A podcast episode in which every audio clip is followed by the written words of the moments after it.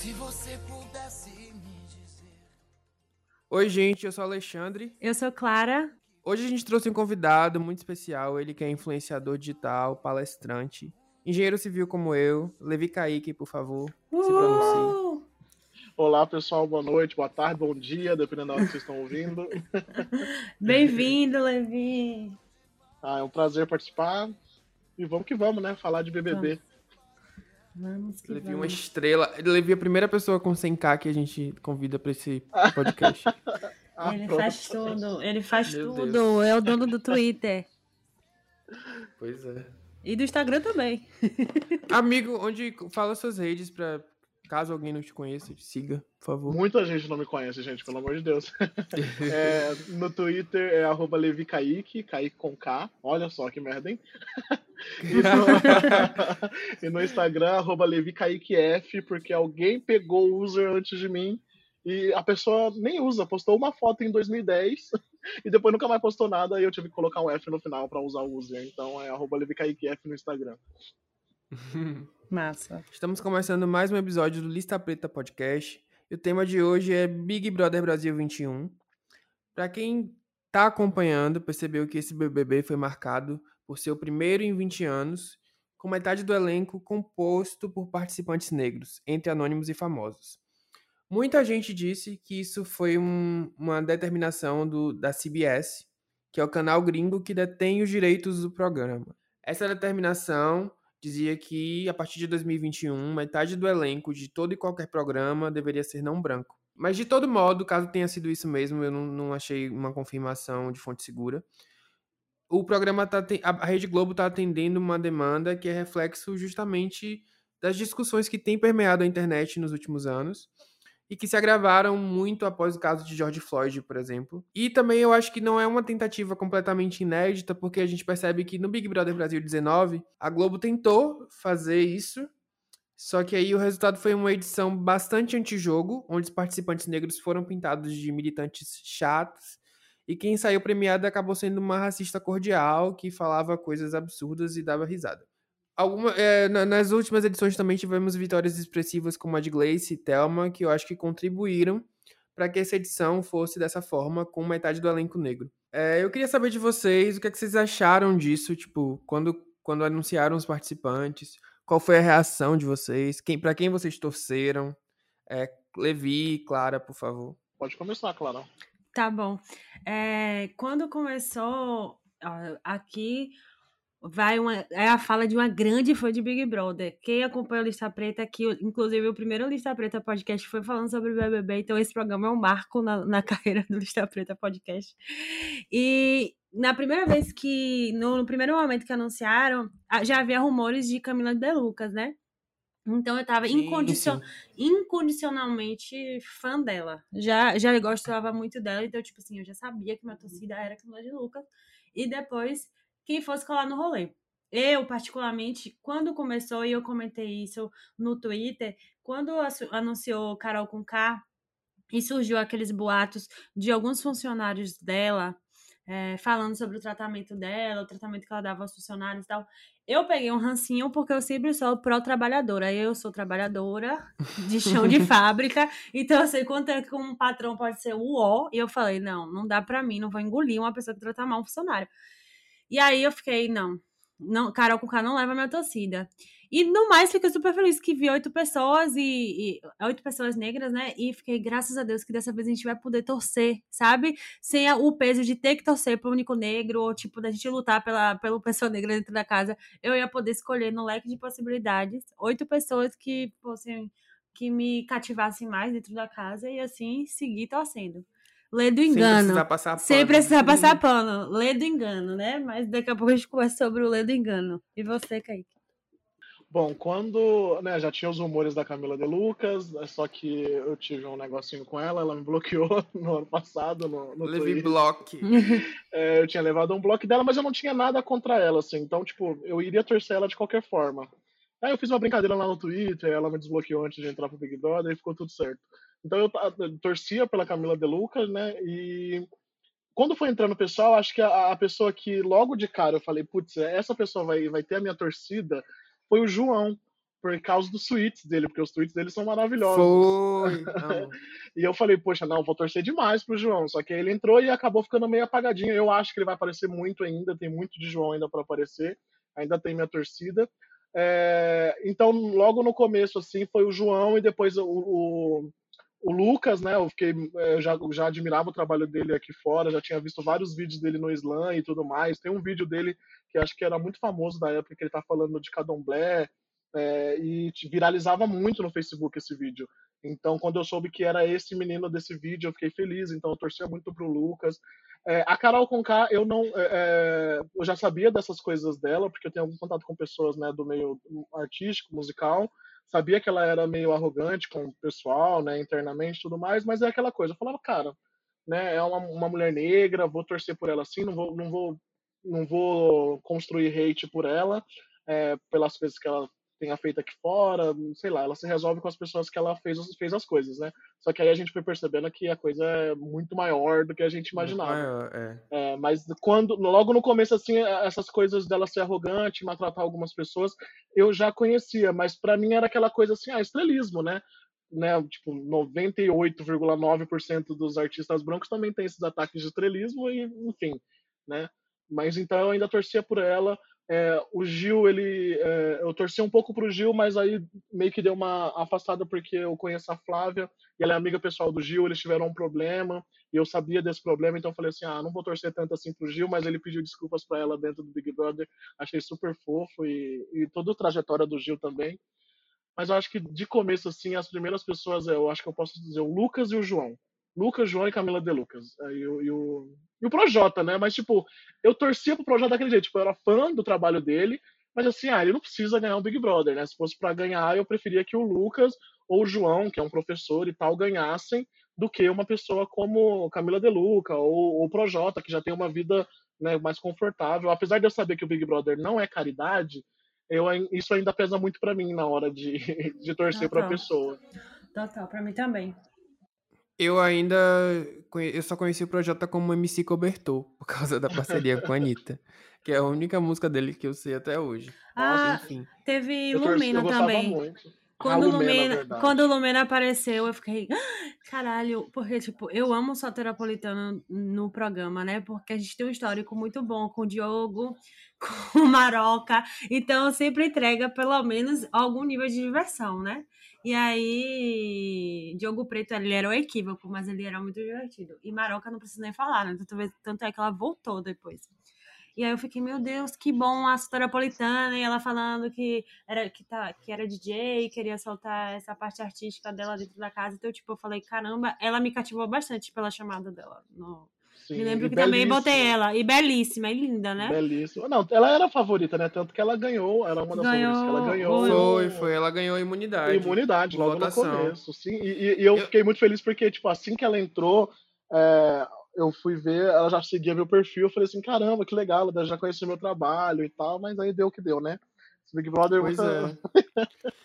Eu não fui muito com a cara da Lumena de início. eu, inclusive, eu lembro que eu fui criticado por isso. Porque eu não era, não ia muito com a cara dela. E o Lucas eu também não gostei muito, não. Eu, tipo, eu me identifiquei muito com o João, Luiz de cara. E com a Camila de Lucas eu também já tava falando que ia passar pano pra ela, independente de qualquer coisa. Mas quando a Carol Conká foi anunciada, porque a Carol Conká foi um dos poucos nomes que não vazou. De maneira Sim. nenhuma, ninguém sabia. Só na hora da chamada mesmo, eu, eu enlouqueci, porque eu adoro a Carol Conká. E ela foi a primeira. E ela foi a primeira a ser anunciada. Não sei se vocês lembram. Foi, foi, Foi. foi. Ela foi. Verdade. Eu me lembro um momento exato que ela falou assim. Eu falei, caralho, o Carol com cara no Big Brother, não acredito. E tomei um susto, E- né? Porque é famoso de verdade. Tipo, É, ela, é, Foi tipo, uma- ela é bem famosa. Foi um, foi um, uma- um camarote que veio gente famosa de verdade, porque antes era uma galera que tava meio da bolha do Instagram. Tipo, Projota, Projota você só pode conhecer ele só como MC Cobertor, mas ele é- já teve muito sucesso na cena do rap. Muito. Cara, Carol mulher, eu, eu canto, eu canto mulher junto, eu cantava mulher junto com meus amigos em. Toda vez que a gente ia pra praia, pegava o violão e ficava todo mundo cantando Gente, mulher, todo mundo sabia, eu- gente. Eu, com 14 anos, eu só eu tinha um iPod, eu era muito chique, tinha um iPod com 14 anos, isso há 11 anos atrás. E aí eu só tinha. Projota, eu só tinha Projota no meu iPod, de cima a baixo, de uma música dele, Rezadeira, que eu amo. E tipo, quando ele entrou, eu falei, caralho, é o cara que eu amava na minha adolescência. E vendo ele hoje, né, des- descortinar na nossa frente. A, a, a ilusão do, do, da pessoa que a gente gosta, né? Do ídolo. Pois é. Eu comecei o programa também como hater do Nego Di. Acho que todo mundo. Sim, todo é, mundo não começou. Nego que- Di já entrou cancelado e ele sabia disso. Tanto é que ele, Ele falou isso sabia. dentro da casa. Ele O falou pior isso de na tudo casa. é que ele teve uma curva de, tipo, no- na primeira semana as pessoas passaram a gostar dele. Por causa Ele da proximidade com o. Lucas. E por, eu acho que porque ele tava colado É. com o Lucas no começo. E colocou Aí a VTube lá, aquele negócio que ele colocou só negros no VIP, e depois a VTube, que gerou meme pra cacete, foi muito legal. Só que daí depois ele despencou de novo, né? Aí foi, foi a ladeira abaixo. Mas era aquela coisa, né? Quando o Nego Di entrou, inclusive esse negócio, né, de ter vários negros e tal no Big Brother, a gente até falava, né? Já que tem tantos negros assim, não vão precisar é, forçar que a gente torça pra, pro, pro Nego Di. Pro único. Todo mundo, é. E a gente veio de uma edição que só tinha Thelma e Babu e Fly, né? Então a gente tinha que meio que ficava nessa dicotomia, inclusive várias brigas, extremamente cansativo brigar por Thelma ou por Babu em diversos momentos, porque às vezes você defendia um e a galera achava que você estava atacando o outro. Exatamente. Enfim, Até hoje tem gente então- que acha que eu odeio a Thelma, mas eu amo a Thelma. E o pessoal Pois é, acha pois que eu é. odeio ela porque eu torcia pro Babu na época. Nossa. E aí a gente achou que essa edição seria um, um sopro de ar fresco, um alívio, mas não tá sendo, porque parece que Boninho selecionou as pessoas mais deslocadas do Brasil e colocou dentro da casa. Parece que ele sele- selecionou as pessoas mais fora da casinha. Pra colocar na casa. E é, e é isso. Aí eu queria falar um pouquinho justamente sobre a Carol Conká e essa questão da cultura do cancelamento. A Conká, ela tem sido apontada aí como a maior vilã do Big Brother. Eu particularmente concordo que ela é a maior vilã em, em termos de de engajamento mesmo. A Con Carol Conká engajou muito, isso é inegável, assim, na- das primeiras semanas esse Big Brother bateu um recorde de mais de 14 anos de audiência. E muito por causa das coisas que ela, querendo ou não, antagonizou ou protagonizou. Então eu concordo que ela, de fato, tem sido, nesse momento, num momento de, de pandemia, onde o brasileiro está assistindo mais televisão, onde está todo mundo preso em casa, ela tem sido a, a vilã de destaque da, da temporada. Só que dentro disso, existe uma série de, existem uma série de questões, como, por exemplo, os ataques que ela tem, tem sofrido, principalmente a família dela. O próprio filho dela falou no Instagram que não, é- que não queria ser importunado, porque as pessoas estavam indo no Instagram dele para falar coisas. Enfim, eu queria saber o que, é que vocês acham um pouco dessa questão da cultura do cancelamento. Vocês acreditam em cancelamento? Será que as, as reações da Carol Conká têm sido proporcionais a de outros participantes que também saíram como vilões? Será que ela tá, sei lá, que ela, que ela, que ela, que ela tem merecido? Até que ponto ela merece? Até que ponto o boicote é correto? A crítica é correta? Enfim. Bom, assim, de- antes, antes de tudo, de tudo, de tudo, de tudo, é, eu acho que o, o plano de fundo, que é uma estratégia, né? Porque a gente não pode negar que, como um cast de um elenco, de uma novela, tem uma história que, que é contada por trás, mesmo que isso objetivamente e tal. E eu realmente concordo com a com o plano de fundo desse, dessa temporada ser a cultura do cancelamento. Eu acho que foi escolhido a dedo mesmo é, as pessoas que a, gen- que a gente sabia que ia polemizar. E talvez por ele ter escolhido para o camarote pessoas tão famosas, tão mais famosas do que o BBB 20, a intenção fosse também a gente a gente se a gente cair na contradição de amo o que eu criei da pessoa e não amo a pessoa do jeito que ela é, o real da pessoa, e entro nesse embate de cancelo ou não cancelo, passo pano ou não passo pano. E aí a gente tem é, o personagem emblemático, a pessoa, né, emblemática, porque não é um personagem, ela, é- ela é Carol com K, aquela pessoa que gente vê todos os dias ali é a Carol com K, é, da Carol. Eu lamento muito é, a personalidade dela ser desse, desse jeito, apesar de entender que a gente tem multiplicidade de personalidade, a gente pode ser várias coisas. E um ambiente de confinamento, com câmera 24 horas, talvez realmente interfira em algumas coisas, mas a questão da, assim, da nossa moral pessoal, da nossa ética, dos nossos valores, sempre vai é, aparecer nesses momentos. E o que, te- o que apareceu na casa não foi legal, né? O brasileiro não aprovou porque foi teve muita crueldade, teve falta de empatia, e isso tudo foi debaixo dos nossos olhos e a gente, a gente como sociedade, né, tem uma gana, um desejo muito forte de fazer justiça. E aí, às vezes, a gente faz justiça sendo injusto com as pessoas, que aí é o que eu acho que está acontecendo agora.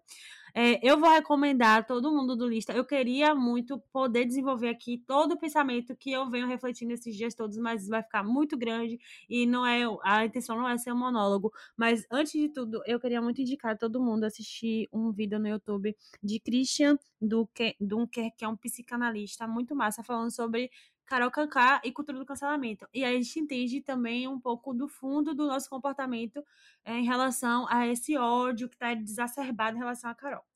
Eu acho que, aí uma opinião pessoal, tá passando do ponto, porque Carol é uma pessoa que errou muito, sim, mas é muito confortável a gente querer fazer justiça sendo extremamente injusto no sentido de ser muito violento, passar do ponto, atacar a família, atacar amigo, atacar o filho dela, que é um adolescente, é um menino de 14 anos.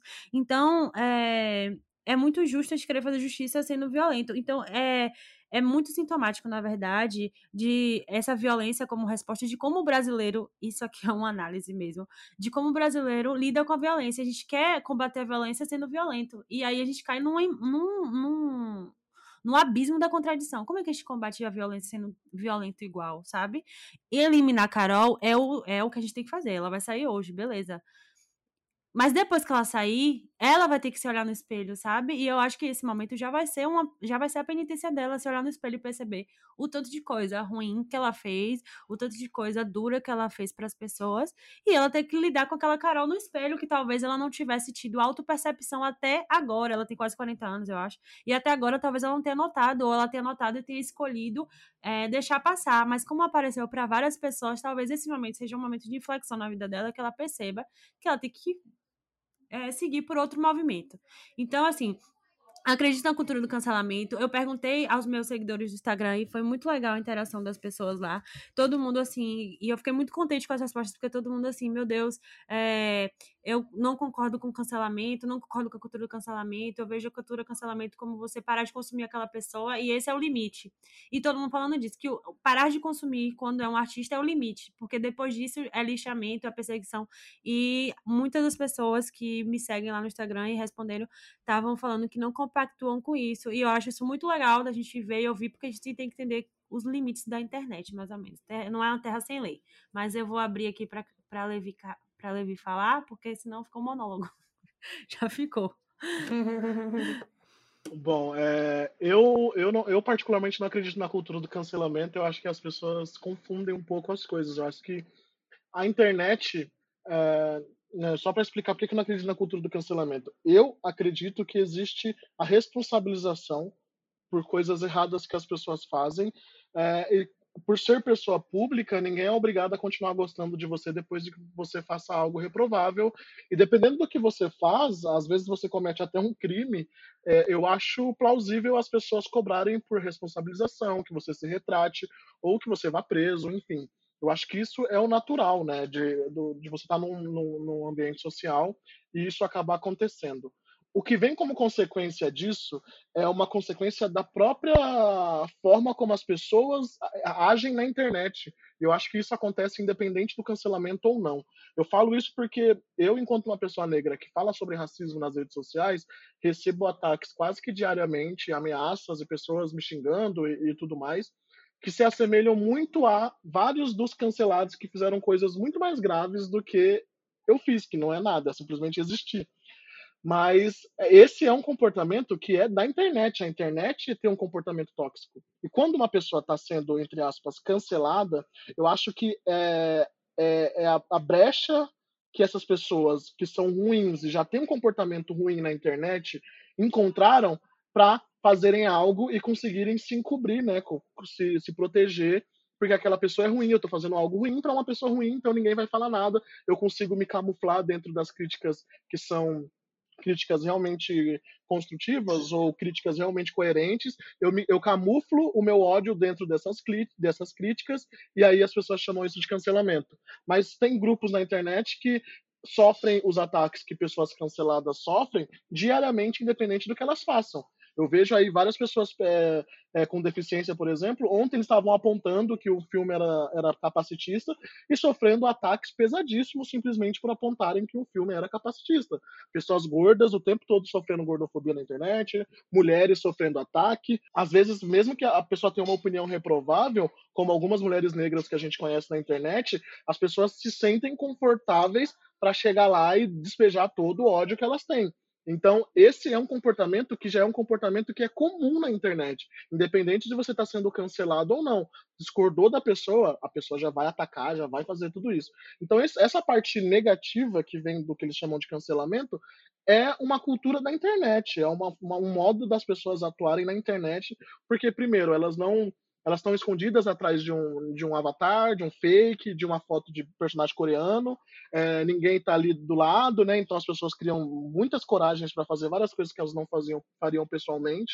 Então é uma cultura que vem da internet. E aí isso se camufla, isso acho que o, na hora que a pessoa está sendo criticada porque ela cometeu um erro, isso é um pouco ampliado porque as pessoas ficam mais confortáveis de despejar o ódio dentro desse espaço. Então, eu lembro de um, de um caso assim que, que me fez abrir o olho para essa questão do cancelamento, por exemplo, que foi quando uma menina fez blackface no TikTok. E, é, e aí várias pessoas criticaram ela, né, e tudo mais. Eu, inclusive, postei no meu Twitter, ó, não se faz isso tal, a gente criticando. Eu já percebi que muita gente estava xingando ela dentro daquele meu tweet mesmo. Eu falei, cara, não era para xingar a menina, né? Ela fez blackface e tudo mais, vamos criticar ela, prender e tudo mais. Depois disso, passou uns dois meses, ela entrou em contato comigo. Mas ela entrou em contato comigo, assim, tipo, na, para aprender mesmo. Olha, eu não sabia que isso era blackface, aconteceu isso foi muito ruim para mim, porque eu recebi ameaça de morte, mandaram carta para minha casa dizendo que iam estuprar mim, é, conseguiram o número de telefone da minha mãe e ligaram para minha mãe falando que iam me esquartejar. Minha mãe ficou preocupada, eu não saía de casa, quase entrei em depressão. Então a pessoa viu naquele, naquele espaço do erro dela, uma oportunidade de despejar todo o ódio dela, porque não faz sentido nenhum uma pessoa fazer blackface e você simplesmente chegar lá e falar que vai estuprar ela. O crime que você está cometendo com essa sua atitude, essa sua fala, é mil vezes maior do que de uma pessoa que faz um blackface, um blackface. na internet. Exato. E aí. Com certeza não faz sentido nenhum você achar que a forma de responsabilizar essa pessoa por cometer um erro do blackface é falar que você vai estuprar essa menina. Mas isso não vem do cancelamento, isso vem de um comportamento da internet que é totalmente desproporcional. Então aí o problema. Mas o problema para mim, o principal é assim: é, muita gente usa desse negócio do cancelamento para tentar se blindar também das críticas. Igual, por exemplo, quando a Marília Mendonça foi transfóbica, por exemplo, muita gente começou a defender ela falando que aquilo era cultura do cancelamento. E a maioria, a esmagadora maioria das pessoas estavam apenas apontando que a fala dela é transfóbica e que aquilo é errado. Dentro daquilo podia ter pessoas que estavam exagerando na forma de falar aquilo, xingando, ofendendo ou falando que ia ameaçar ela. Sim, existe, mas isso não, não isenta a, os 80, 90% de pessoas que estavam fazendo críticas coerentes e que ela precisava se posicionar por ser uma pessoa pública, porque a fala dela promovia violência a um grupo que já é vulnerável. Então, eu acho que as pessoas confundem um pouco o comportamento tóxico da internet com o cancelamento de um modo geral, porque uma, um outro exemplo é pessoas que no, é, hoje em dia ninguém liga mais, mas quando as pessoas furavam a quarentena e as pessoas eram criticadas, nenhuma dessas pessoas receberam ameaça de morte como o Jonga recebeu, por exemplo. Porque ele é um homem negro, ele recebeu inclusive ameaça de morte, porque fez aquela aglomeração e o pessoal começou a criticar ele justamente criticar o fato de ele ter feito um show no meio da, da quarentena, mas não faz sentido alguém chegar lá e falar que vai ameaçar o cara de morte. E aí isso se mescla junto com os problemas que a gente tem na nossa sociedade, que é o machismo, o racismo, e aí acaba potencializando de alguma forma. Então, eu não acredito na cultura do cancelamento, eu acredito na responsabilização, eu acredito que esses excessos são potencializados por causa do comportamento comum das pessoas na internet. Porque essas, tem, tem grupos que são cancelados todos os dias simplesmente por existirem. E eu não concordo que as pessoas falem, ah, a cultura do cancelamento está acabando com, a, com os famosos, ou, ou, como a forma como o Thiago Leifert fala de cancelamento, por exemplo, que já foi cancelado algumas vezes, não, falou merda e as pessoas criticaram. Isso não chega nem perto do, de, de, de, do que sofrem pessoas negras, gordas e, e, e outros grupos vulneráveis na internet, pessoas trans, é, sofrem todos os dias para poder agora se fazer de vítima como vítima do cancelamento. E aí, entrando na Carol Conká, existe a responsabilização pelo que ela fez, que é violência psicológica, a maldade. Tipo assim, gente, não tem como não assistir aquilo não falar que, ela, que ela é uma, foi uma pessoa essencialmente ruim com o Lucas, né? Todo o comportamento dela. Ela foi uma pessoa péssima. Não tem como. E acho que natural as pessoas responsabilizarem ela por isso. Mas as críticas são, sim, acredito que sejam potencializadas por ela ser uma mulher negra, porque eu, e também pelo momento que a gente está, né? Que é de, de polarização na discussão racial, que é sobre as pessoas é, é, tá, tá, todo mundo assistindo ao mesmo tempo, né? Porque eu lembro de um BBB que teve um cara que ameaçou uma mulher ao vivo no, no, no, programa e ele não sofreu tanto hate quanto a Carol sofreu. Mas também não tinha tantas pessoas assistindo quanto tem hoje assistindo a Carol. As pessoas não estavam tão ligadas no programa quanto estão ligadas hoje. Então acho que tem vários fatores que influenciam nisso. E essas pessoas que ameaçam, que estão ameaçando a Carol e, e os familiares, né, no caso do, de, inclusive familiares do Nego Di, né, e tudo mais, são pessoas que já têm esse comportamento na internet, independente de, dessas pessoas estarem sendo canceladas ou não. Só encontraram a brecha, a brecha de mostrarem esse comportamento para uma pessoa que já é vulnerável na internet, porque vai ter poucas pessoas defendendo o Nego Di e vai ter poucas pessoas defendendo a Carol. Então tudo bem eu ameaçar ela de morte, que vai passar despercebido, muito mais do que se eu xingasse ela em um momento em que ela não era é, alvo de críticas né, na internet. É, eu queria jogar, na verdade, só devolver que eu, eu acho realmente que a cultura de cancelamento pode ser é, leve, é, levanta que não exista e tal, e que é um comportamento da internet. Eu queria talvez acrescentar, complementar ou provocar que é um comportamento, na verdade, da gente brasileiro, porque eu só posso falar da realidade do Brasil, porque eu só morei aqui.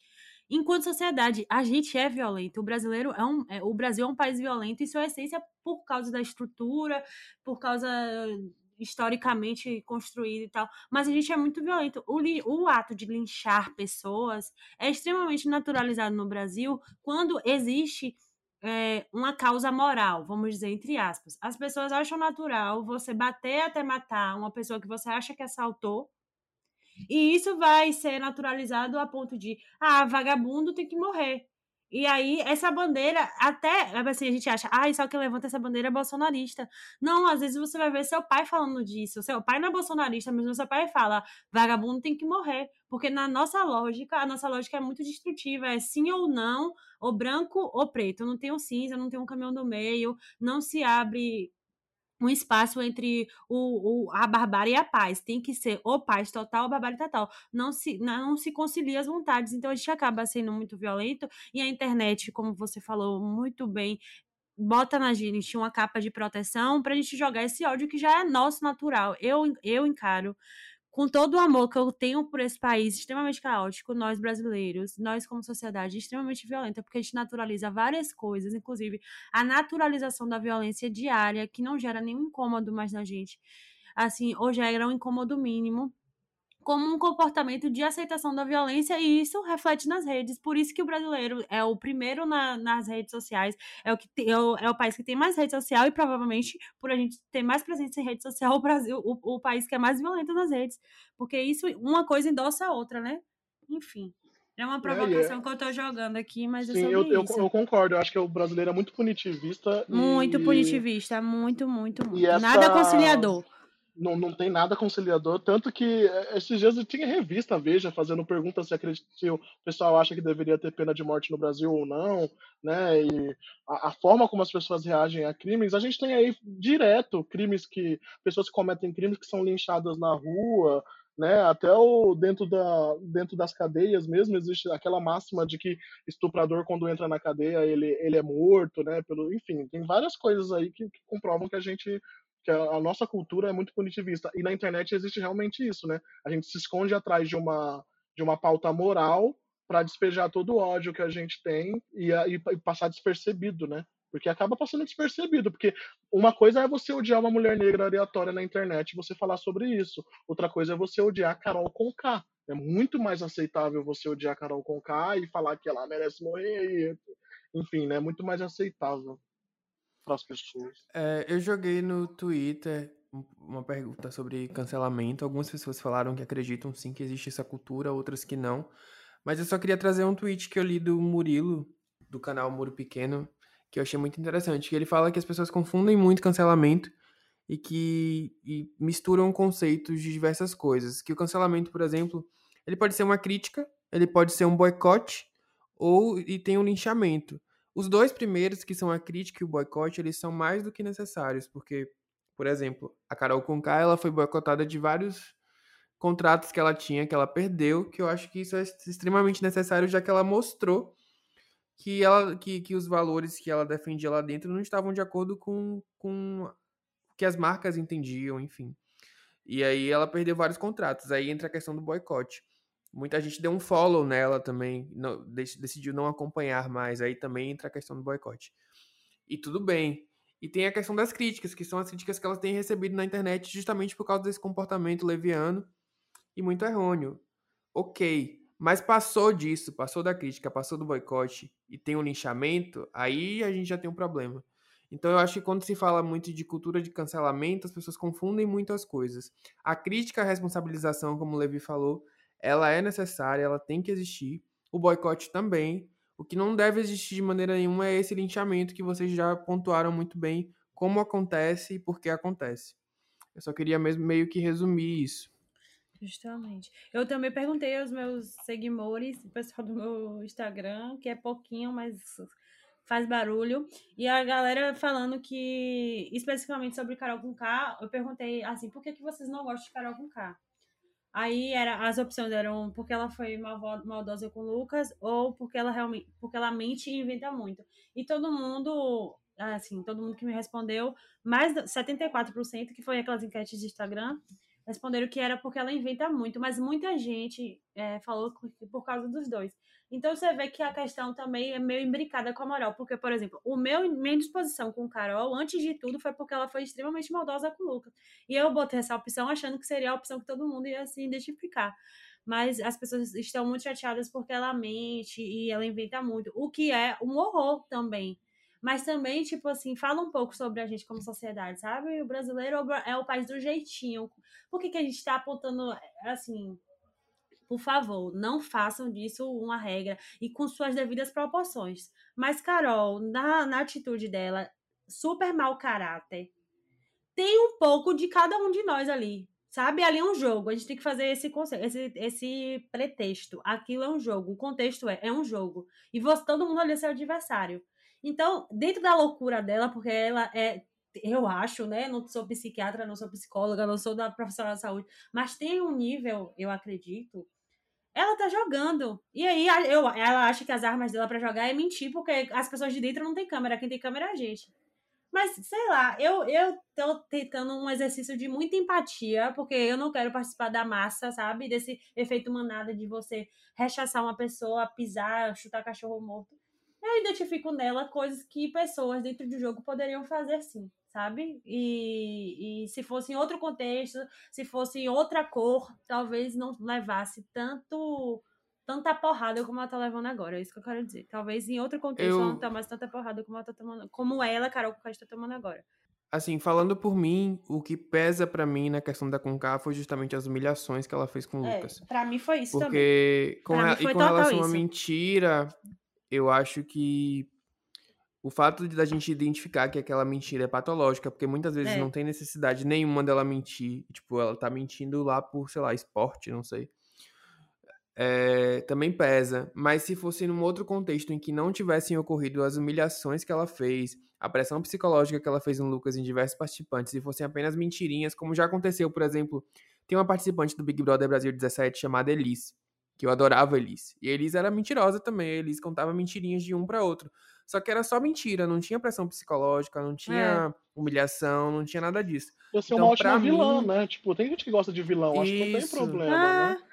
Exato, é, é isso que, que eu quero dizer. Exatamente, para mim o que pesou mais foi o, o, que ela fez com o Lucas. E eu acho que esse, né, esse julgamento tão severo vem é, da gente botar as pessoas num pedestal, as pessoas que a gente idolatra, nossos ídolos, a gente coloca num pedestal, é, num altar de que a pessoa não erra, a pessoa é um. Sabe, a gente vê a vitrine, que é o Instagram, as redes sociais, to- todas as redes sociais da gente são vitrines do nosso melhor lado. Ninguém chega no Instagram, por exemplo, e, e conta da sua pior parte, né? Só que todos nós temos piores partes, porque somos seres humanos. E aí, quando a gente vê aquela pessoa real, o susto é grande. E com Carol, o susto foi maior ainda, porque veio junto humilhação, veio junto muita mentira, muita invenção, maldade, assim, essencialmente maldade, porque você tirar uma pessoa que tá comendo de uma mesa é pura maldade. E aí assusta muito, muito, muito, muito. Esse negócio do que ela fez com o Lucas, pra mim, é tão. É, é- é o principal ponto. Ainda mais porque eu ainda tenho ranço de vários, vários outros personagens ali do Big Brother, porque eles viram tudo isso acontecendo e não fizeram nada. Eu acho Exato. que a forma como ela rechachava o Lucas ali pra tirar ele da mesa e, e tudo mais, e, e várias pessoas ali observando isso e não fazendo nada, pra mim, coloca essas pessoas quase que no mesmo patamar do que o, o, o da Carol, assim. Eu fiquei muito decepcionado com o Projota por ele ficar enxergando, vendo isso acontecer e não fazer nada. A minha cisma com o Projota até hoje é essa. De que ele vê tudo isso que a Carol fez e não fez nada. Só que eu acho muito curioso que eh, as mesmas pessoas que hoje em dia muita gente fala, ah, é por tudo que ela fez com o Lucas, né, e tudo mais, dois, três dias antes também estavam criando mentiras sobre o Lucas, também estavam odiando o Lucas pelo que ele fez na festa, também estavam atacando ele.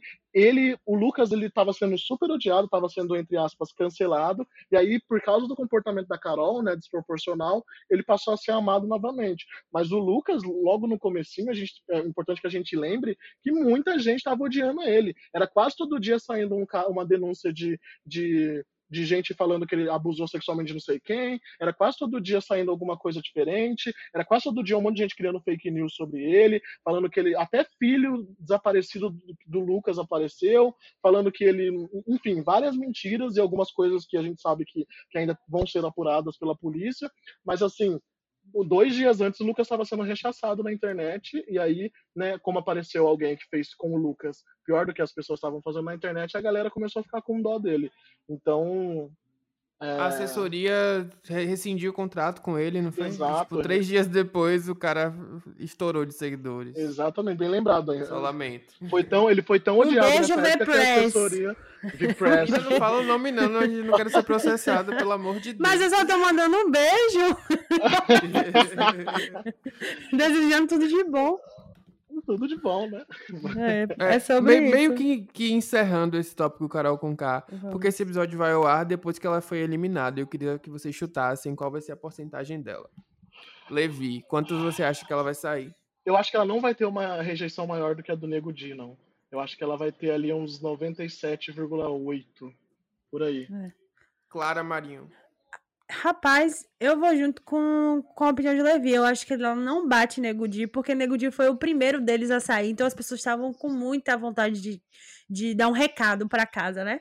E com ela não, porque todo mundo já. Tipo assim, eu só votei uma vez. Pra Nego Di eu votei umas 10. Pra ela eu só votei uma vez. Eu acho que as pessoas vão seguir essa lógica. Então e tem o Arthur eu. também. Eu acho que o Arthur É, vai dar uma atrapalhada. O Arthur ali, dá uma sabe? dividida. Então. Eu votei no Arthur. Eu boto mentir. 97. Desculpa, Brasil. Eu boto 97 também. 97 e pouquíssimos depois de 97. Tipo, 97,05, sei lá. Uma coisa assim. Ah, eu chuto aí 96,8 por aí. Então porque bora. os, os 3% fui eu votando no Arthur.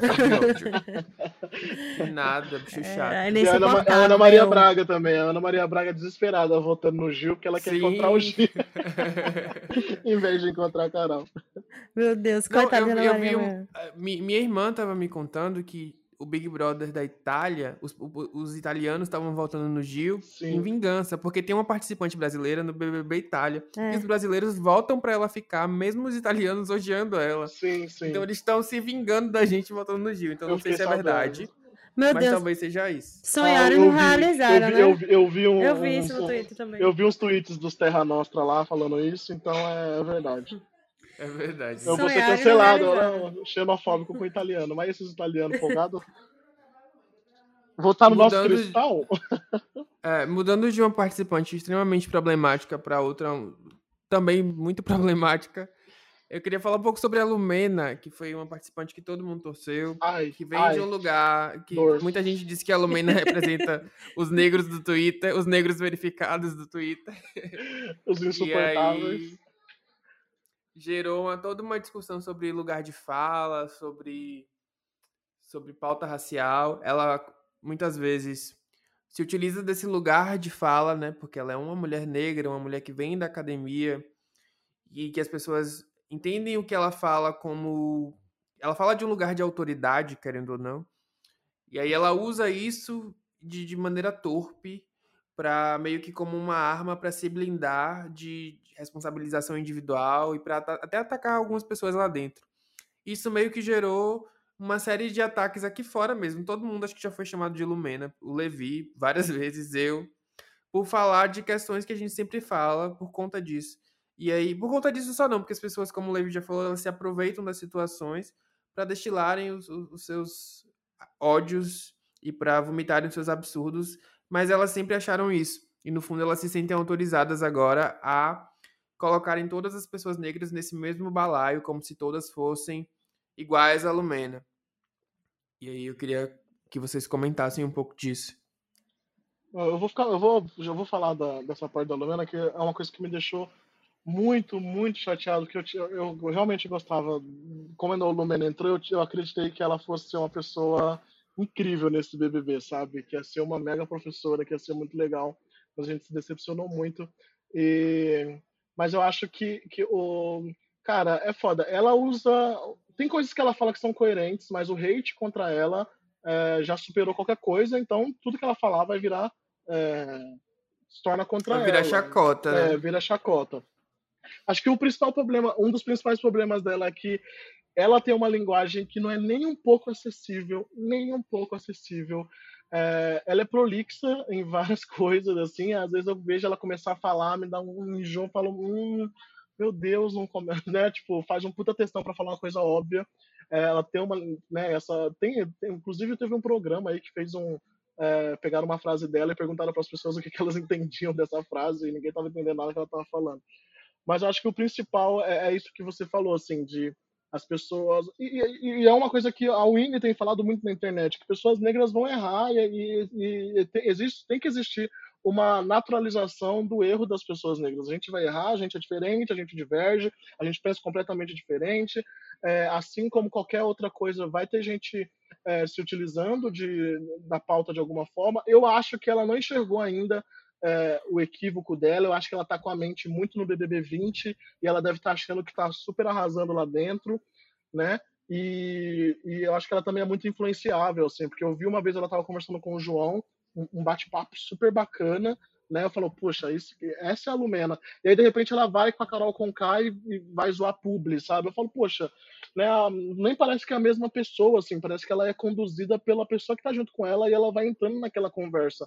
Ao mesmo tempo que ela é uma mulher de matriz africana, que tudo bem, ela foi iniciada recentemente e tal, né? Acho que tem menos de um ano, nem sei porque ela tá no Big Brother, inclusive, mas, é, e aí, de repente, fazendo chacota com o Xangô, e, e, tudo mais, e, e, a forma como ela fala, a forma. E o principal é, eu acho que a, as pessoas na internet começarem a usar a Lumena como. como é, generalizar todas as pessoas negras na internet, né? Criaram uma lista no Twitter é, chamado Lumenas do Twitter e, e, colocaram um monte de pessoas negras lá dentro. Né? E o Lumena virou o novo descanso militante. Eu, eu fiz um Tava até comentando com vocês hoje cedo que eu fiz um tweet super de boas, assim, falando que a xepa do Big Brother é o VIP de muita gente no Brasil. Um comentário que eu tava reclamando, porque um outro Twitter falou que o pessoal da xepa tava, tava sem nada, falando que ele tinha arroz, feijão, chuchu, ovo e várias coisas. E eu tava reclamando disso. E aí o pessoal vem, sabe? Ah, cala a boca, Lumena. A Lumena autorizou e tudo mais. É uma forma de silenciar, é uma forma de falar, fica quieto, você é vitimista e tudo mais. E a Lumena, de certa forma, acabou dando essa munição para essas pessoas. Eu não gosto de falar que ela é, autorizou. Deu munição, munição né? É, é, é eu acho que ela é assim, acho que ela deu munição, mas eu não gosto de falar que ela autoriza essas pessoas, porque a culpa do racismo é, é do racista. Eu não acho que, sim, que seja sim. legal falar isso, principalmente porque eu vi é, recentemente eu vi muita gente falando que negros que criticam a Carol Conká estavam legitimando o racismo. Eu falo, não, quem está sendo racista de maneira com nenhuma. quem está sendo racista com ela, a, culpa é do racista. Eu estou criticando uma pessoa, independente se ela é negra ou qualquer coisa. Estou criticando uma pessoa e tudo e o fato dela ser negra não é isenta de, de críticas nesse sentido e eu não estou legitimando racismo nenhum. Quem está sendo racista é o racista e ponto. Então eu não acho que ela é, legitima racismo. Mas a gente sabe como a internet é desonesta, né? Não, não, isso não está no nosso alcance. Não tem o que a gente fazer. A gente tem que, infelizmente, tem que começar a lidar com isso. E é as pessoas já não compreendem o que a gente está falando. Por exemplo, a fala da Lumena sobre a, a branquitude, sobre a Carla Dias, muita gente nem sabe o que é branquitude, para começar. É, e aí vai denunciá-la por racismo reverso, igual o Tami Miranda fez lá, e todo esse serviço que acaba rolando. É, então, é, é, é a internet não está preparada para ver uma pessoa como a Lumena errar. A internet não está preparada para ver pessoas negras errarem, já começa por aí.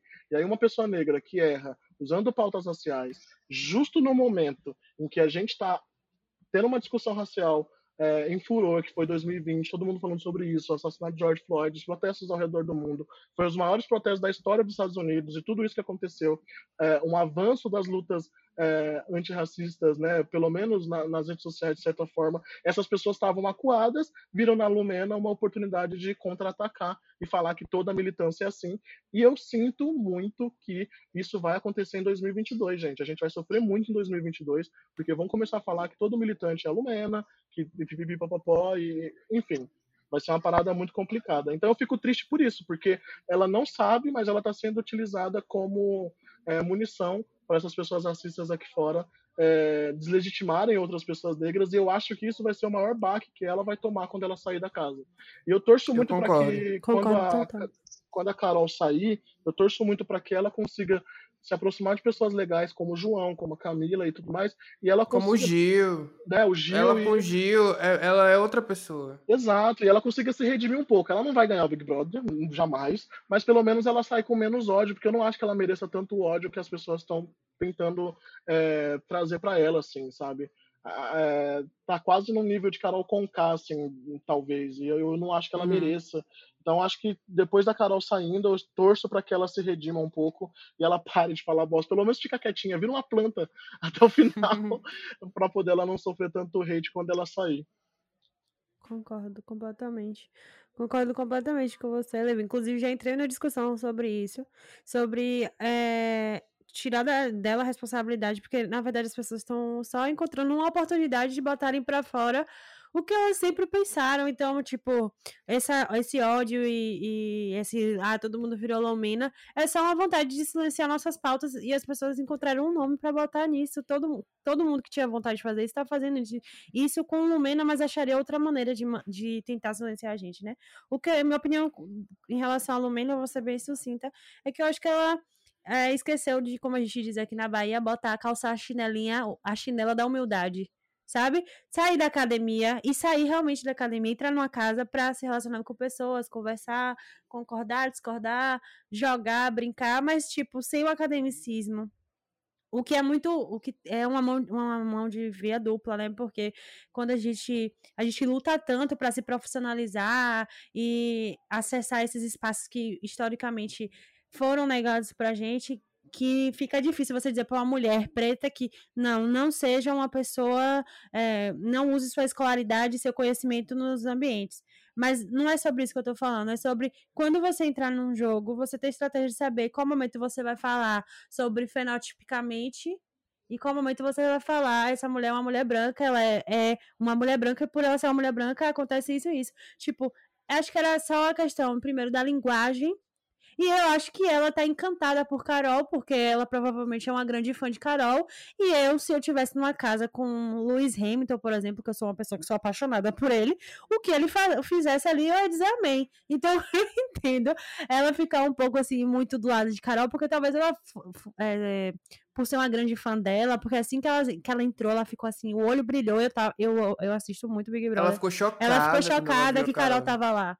Então, tipo, talvez essa passada de pano que ela vai e, e segue o ritmo de Carol seja uma fã deslumbrada com seu ídolo.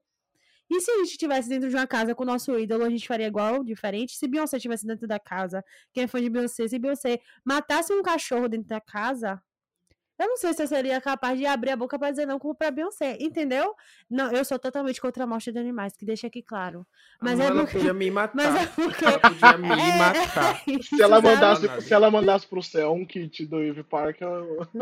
Meu amor, é sobre isso. Às vezes você tá encantado pela pessoa e você não consegue. Eu não tô tirando a responsabilidade dela porque ela é um ser pensante, etc e tal. Mas talvez ela fique com medo de falar, são só suposições. Porque ela gosta muito da, de Carol e como ela não é amiga de Carol ainda, para ter. Porque quando a gente é amigo, a gente tem, tipo, espaço pra dar uns toques, falar, peraí, segura sua onda aqui e tal. Ela vá na onda de Carol, mas também pode ser que ela seja isso aí mesmo. E ela tem a oportunidade de errar, porque ela, como qualquer ser humano, pode errar, acertar, ir, vir, e é sobre isso. Tá É, só bem. adendo à questão de Lumena, porque muito ficou se falando sobre lugar de fala, que é um conceito que foi popularizado pela Djamila aqui no Brasil. Ela trouxe esse conceito aí do standing point feminismo e popularizou. Muita gente fica, ah, porque o lugar, de fala, não sei o que, não sei o que. Gerou até uma discussão sobre um outro conceito que é o lugar de escuta. Mas, bem, bem resumidamente, a premissa do lugar de fala é oferecer visibilidade a sujeitos cujos pensamentos foram desconsiderados por muito tempo. A pessoas que raramente eram ouvidas ou se, e não estavam nos espaços para serem ouvidas. Então, o lugar de fala ele só vai dizer que, por exemplo, pessoas negras elas precisam ser ouvidas quando o tema é racismo. Mulheres precisam ser ouvidas quando o tema é machismo. O lugar de fala não é sobre é, uma opinião exclusiva e que desautoriza todas as outras visões e todas as outras opiniões. Uma pessoa negra só, ela não é dotada da experiência universal de todas as pessoas negras. Ela tem a experiência dela, ela pode se equivocar também, ela pode errar também. E mais do que isso, não é porque uma pessoa tem o seu lugar de fala que ela está isenta de errar com outras pessoas e de outras formas e de inúmeras maneiras. Então não confunda as coisas. O lugar de fala não é sobre silenciar ou acabar um assunto, encerrar uma discussão, encerrar uma, encerrar uma conversa. É só para que as pessoas tenham essa noção de que algumas pessoas precisam sim ser escutadas. Só isso. E tem uma coisa Então, que por favor, não confunda. tem uma coisa que as pessoas confundem lugar de fala com, com representatividade. Lugar de fala não é sobre representatividade. Acho que uma coisa que tem que ficar bem clara: todo mundo pode falar sobre todos os temas. A, a questão principal é quando a gente está numa sociedade que existem grupos que são é, privilegiados e grupos que são desprivilegiados, que a gente tem que deixar claro que para existir privilégio tem que existir os privilegiados. Então a gente está numa sociedade que é machista, racista, capacitista. As vozes que mais ecoam dentro dessa sociedade é a voz do homem branco, heterossexual, rico. Então, se a gente não organizar o debate não fazer com que outras pessoas sejam escutadas, essas pessoas acabam sendo automaticamente silenciadas. Então, o lugar de fala ele vem justamente para que a gente consiga organizar o debate, para que todas essas pessoas possam falar. E principalmente o lugar de fala é sobre se reconhecer como parte de um grupo. Pessoas brancas, homens brancos, heterossexuais, eles não se entendem como parte de um grupo. Eles adoram apontar o Eles dedo. entendem pras- como regra, né? eles, eles são a regra, eles adoram apontar o dedo para as minorias. Então, você é uma mulher negra, você é um homem negro, você é um homem gay, né? Você é a bicha, mas eu não, eu não sou um homem branco. Eu sou o Jorge, eu sou o Pedro, eu sou o Ricardo. Então eles não se entendem como parte de um grupo. Então o lugar de fala é justamente para isso também. Se entenda como parte de um grupo e você fala a partir desse grupo e a sua fala impacta a vida de outras pessoas porque você faz parte desse grupo. Então não é lugar de silenciamento, não é lugar de cálice. Acho que é até contraditório as pessoas acharem que lugar de fala é sobre alguns falarem e outros calarem a boca, sendo que o nome é lugar de fala. De é tipo fala. o lugar Uhum. da onde você E- tá falando, sabe? E por favor, falem, né? E vamos todos conversar sobre tudo, porque, inclusive, assim, dentro do- dos parâmetros do aceitável, a discordância é um local de, de enriquecimento, de debate. O debate é um lugar de engrandecer, né, nossos conhecimentos E de e aprendizado. de aprendizado. Então, falem sobre Eu, tudo. eu vi muita gente, muita gente é, meio que desmerecendo o conceito de lugar de fala. Eu não concordo. Eu acho que o problema não tá no conceito, tá nas distorções que as pessoas criam do Exatamente. conceito. Inclusive, a Exatamente. pessoa, eu vi uma pessoa que viralizou, distorcendo o conceito e falando mal do conceito, aí uma pessoa que já é costumeiramente racista toda vez que tem um, um linchamento, entre aspas, virtual de pessoas negras. Essa pessoa está lá e ela era uma E ela tá dessas bloqueada pessoas. aqui, É, muito bloqueada aqui, por favor. E essa pessoa estava falando mal de lugar de fala, mas ela estava falando mal de qualquer coisa, menos de lugar de fala, porque o que ela estava falando mal não era lugar de fala. Ela criou. a- a- é. O problema da internet, eu acho que é isso, ela cria essas distorções, né? A internet ele- elege um conceito, coloca esse conceito lá no alto, distorce o que significa esse conceito e depois ela vem falar que esse conceito está errado, sendo que, tipo, é igual é, racismo estrutural, é igual militância sendo utilizado para qualquer fala em reality show, racismo estrutural sendo usado para isentar brancos de, da luta, né, de, das responsabilidades por seus racismos e tudo mais. Então, tipo, o que as pessoas falam que está errado do lugar de fala, não é um lugar de fala. E o pior é que, assim, Exato. é tão existe um livro, né, da, da Jamila Ribeiro com o nome Lugar de Fala e as pessoas não se dão o trabalho sequer de ler o livro É. para poder refutar, né? Pois é, eu vi gente dizendo que lugar de fala era coisa de liberal, porque tudo que você não gosta ou não Ah, entende sei, é coisa de é. liberal. Exato. Eu também achei um absurdo. Mas enfim, isso é assunto para um próximo episódio. A gente já tá estourando o tempo e se despedindo, então eu queria que vocês falassem se vocês ainda torcem pra alguém dentro do programa nessa temporada e quem é que para quem vocês estão torcendo e por quê. Eu já adianto que eu tô torcendo pelo G3 e Camila de Lucas e João Luiz.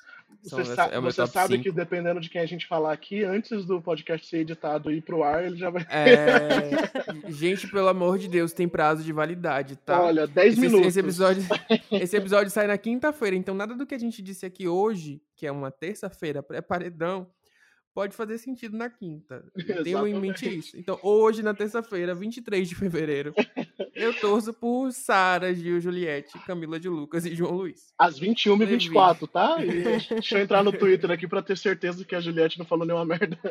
Bom, eu torço, eu tô torcendo muito pro Gil, eu tô, torcendo, eu tô torcendo muito pro Gil, assim, pra, pra, pra ganhar, eu gostaria que o Gil ganhasse, ou o João. É, e, e aí eu torço muito pra Camila De Lucas também, e eu tô torcendo muito pra Sara e pra Juliette, mas elas podem ficar um pouquinho mais pra baixo, porque elas já estão com 9 milhões de seguidores, vão ficar ricas já. Nossa.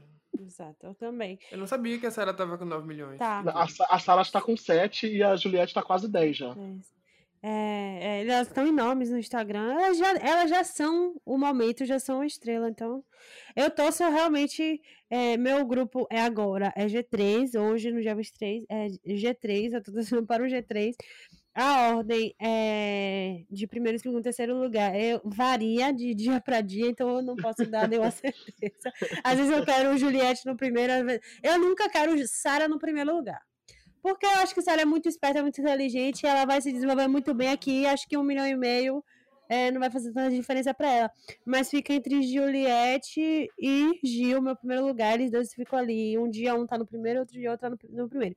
Mais uma menção a Rosa, a Camila e a João também, porque eu tô gostando muito deles. E tô gostando muito da amizade deles. Eu acho a coisa mais engraçada eles dois juntos, que eles são muito referência do Twitter. É o, é o twitteiro raiz dentro de uma casa do Big Brother.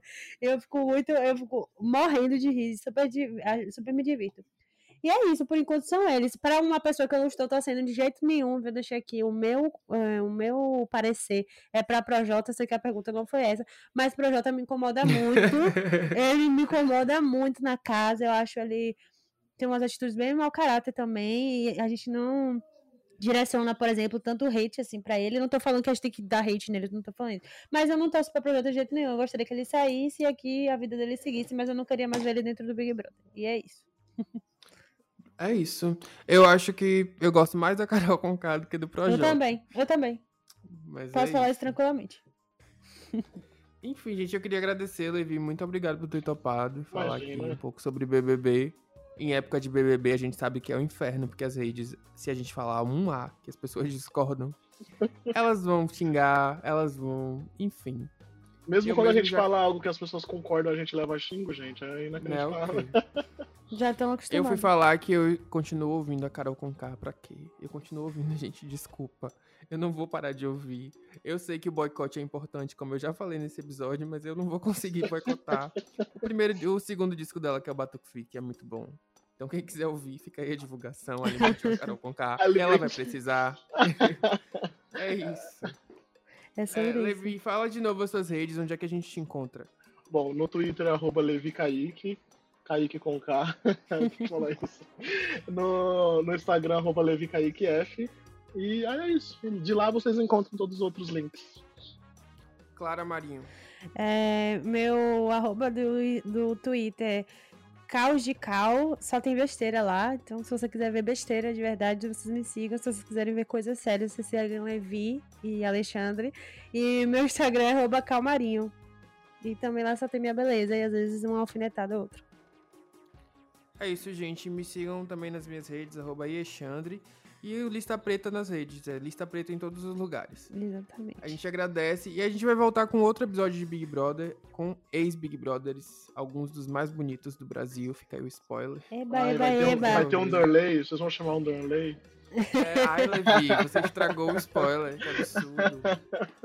Pois é, o Darley vai. Você pode vir também, Levi. Você, eu sei que você acha ele bonito, você já entregou aqui no Twitter. Ah, não, mas eu fico com Fazer vergonha. Esse meet.